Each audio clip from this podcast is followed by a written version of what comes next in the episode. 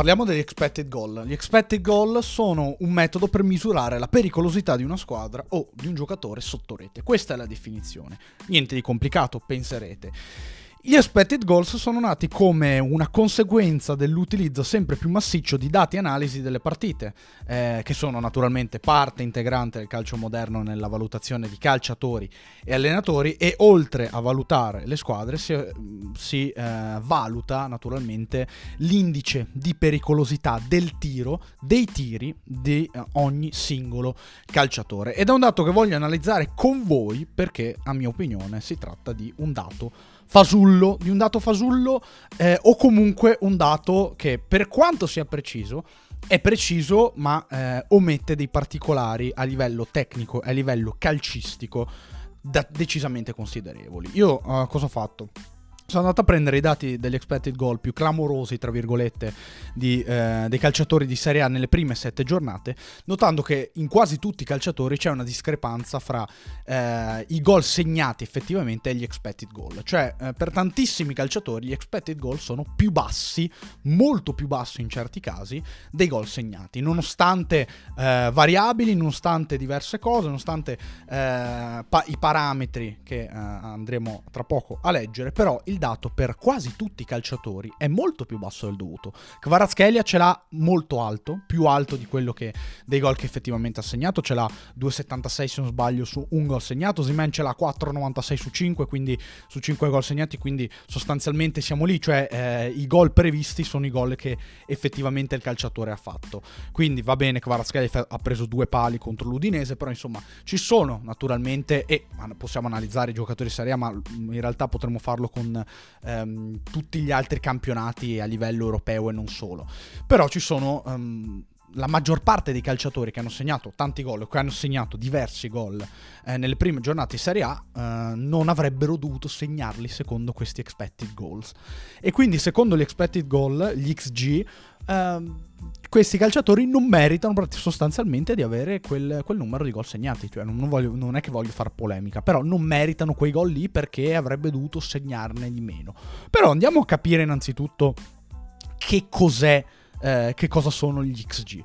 Cioè, eh, ve l'ho già spiegato naturalmente, ma il valore dell'XG avviene tramite un modello statistico ben preciso legato ad un'analisi di ben 300.000 tiri, numero naturalmente in aumento, eccetera, eccetera.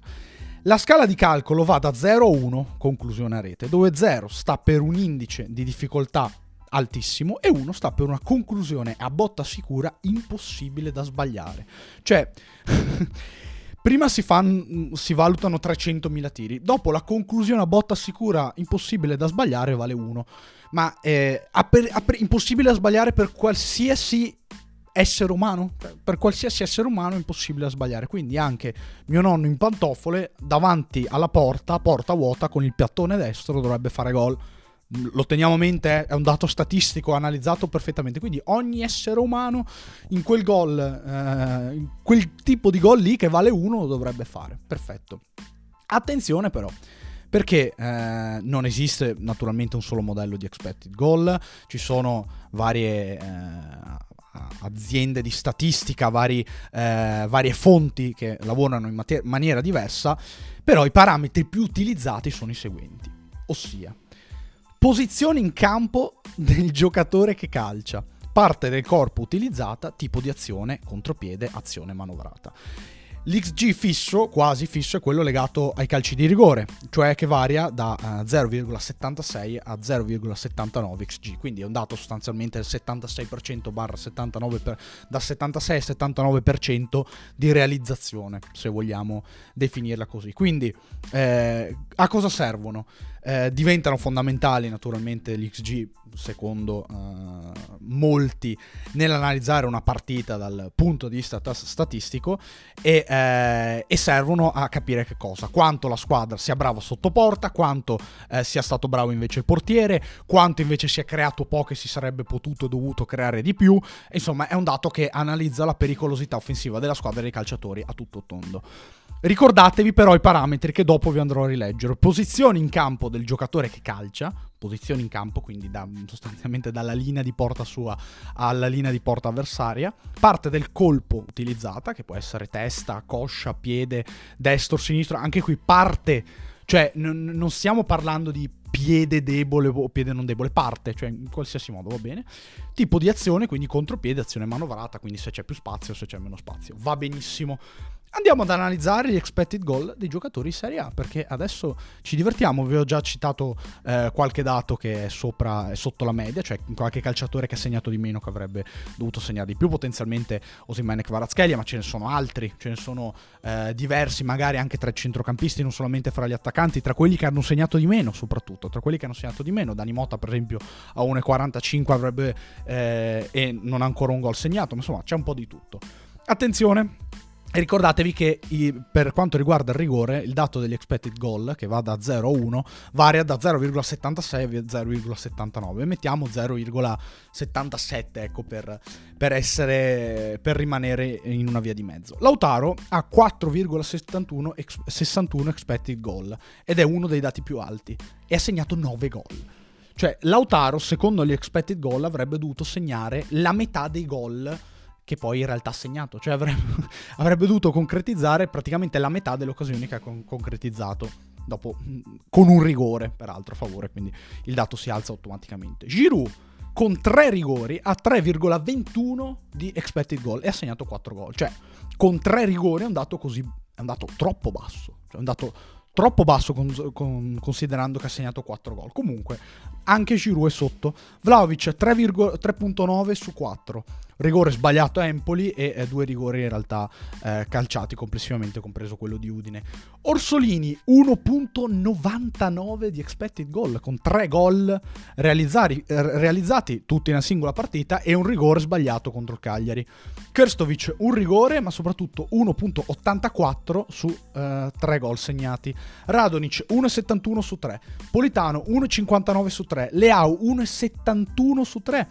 Chiesa 1,51 su 4, Berardi 1,45 su 4 con un rigore, Pulisic o Pulisic che sia 1,37 su 3, Pinamonti 1,34 su 4, Nico Gonzalez 1,21 su 4, Colpani 1,18 su 3, Bonaventura, udite udite, 1,16 su 3. Allora, io eh, credo che questo dato sia fasullo decisamente fasullo, perché eh, per, un, per un discorso ben preciso. Cioè, gli expected goal sono molto bassi nel caso in cui si tiri da fuori. Cioè il tiro da fuori area non è contemplato come expected goal eh, alto.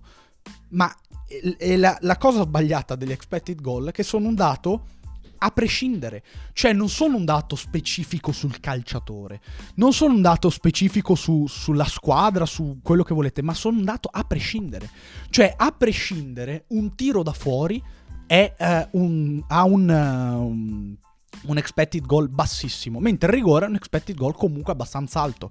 Ma ragazzi, ma se io tiro il calcio di rigore ok? O lo tira Balotelli, che è una media impressionante in Serie A. Ci sarà una differenza o no? Se io tiro da fuori o a tirare da fuori c'è Lazar Samarzic, ci sarà una differenza sì o no?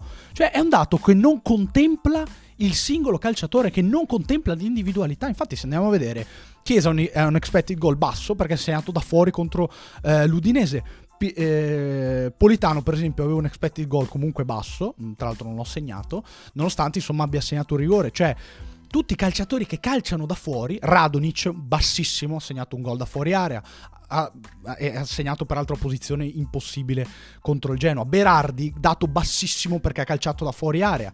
Pulisic è andato comunque basso, cioè Nico Gonzalez è andato basso e ieri ha segnato a porta vuota praticamente. Ieri parlo di lunedì naturalmente.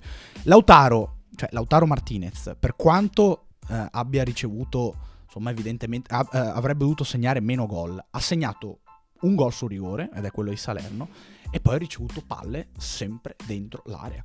Cioè Lautaro Martinez può ricevere una palla difficile dentro l'area e metterla comunque in gol. Perché? Perché è Lautaro Martinez.